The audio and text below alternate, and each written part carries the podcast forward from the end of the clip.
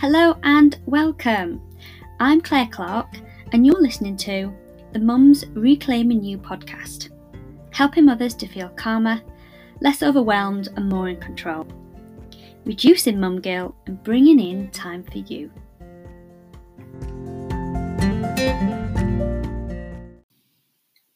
So, my mascara is in my toaster, and my cleanser is under my pillow. All right, not quite, but nearly. So, when I began on my own journey, um, a journey to getting me back, lots of self care things I'd stopped doing, and I wanted to start wearing makeup again. I missed it. I missed how it made me feel. It made me feel an inch taller. It gave me a glow. So, to reduce being overwhelmed by bringing this in, I started with one item at a time, and I started with mascara. Now, I just couldn't manage to fit in to my busy mor- morning routine. Getting the kids ready, getting everything sorted, I couldn't manage to actually sit at my dressing table to apply my makeup. So I came in at a different angle. I'm busy, I'm in demand by my children and my family, and in the morning, I'm mainly in the kitchen. So, one day while I was making toast, I decided that my makeup should be as easy as that. So I began to apply my mascara while the toast was toasting.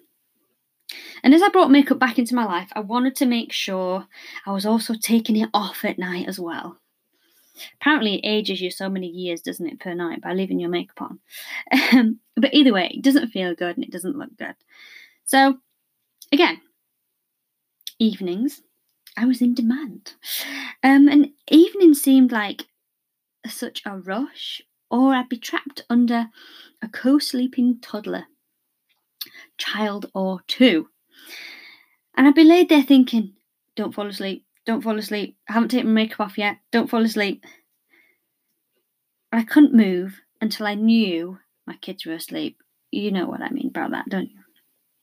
Well, you know the days where like they keep stirring and you're like, I'm just so tired. I couldn't stay up any longer. Just wanted to go to sleep. So I adopted a new strategy. I couldn't move from there, trapped under said co-sleeping children. So why don't I just do it there?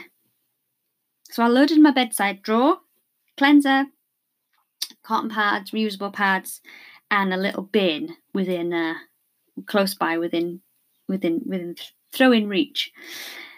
So some nights, if I was trapped, I could take off my mascara without moving, without disturbing my children, gently drifting off to sleep, and without delaying my own sleep. That's what's key here.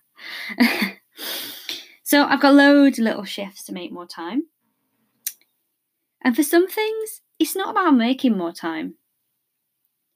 It's about adapting the strategy and finding new ways that work for you.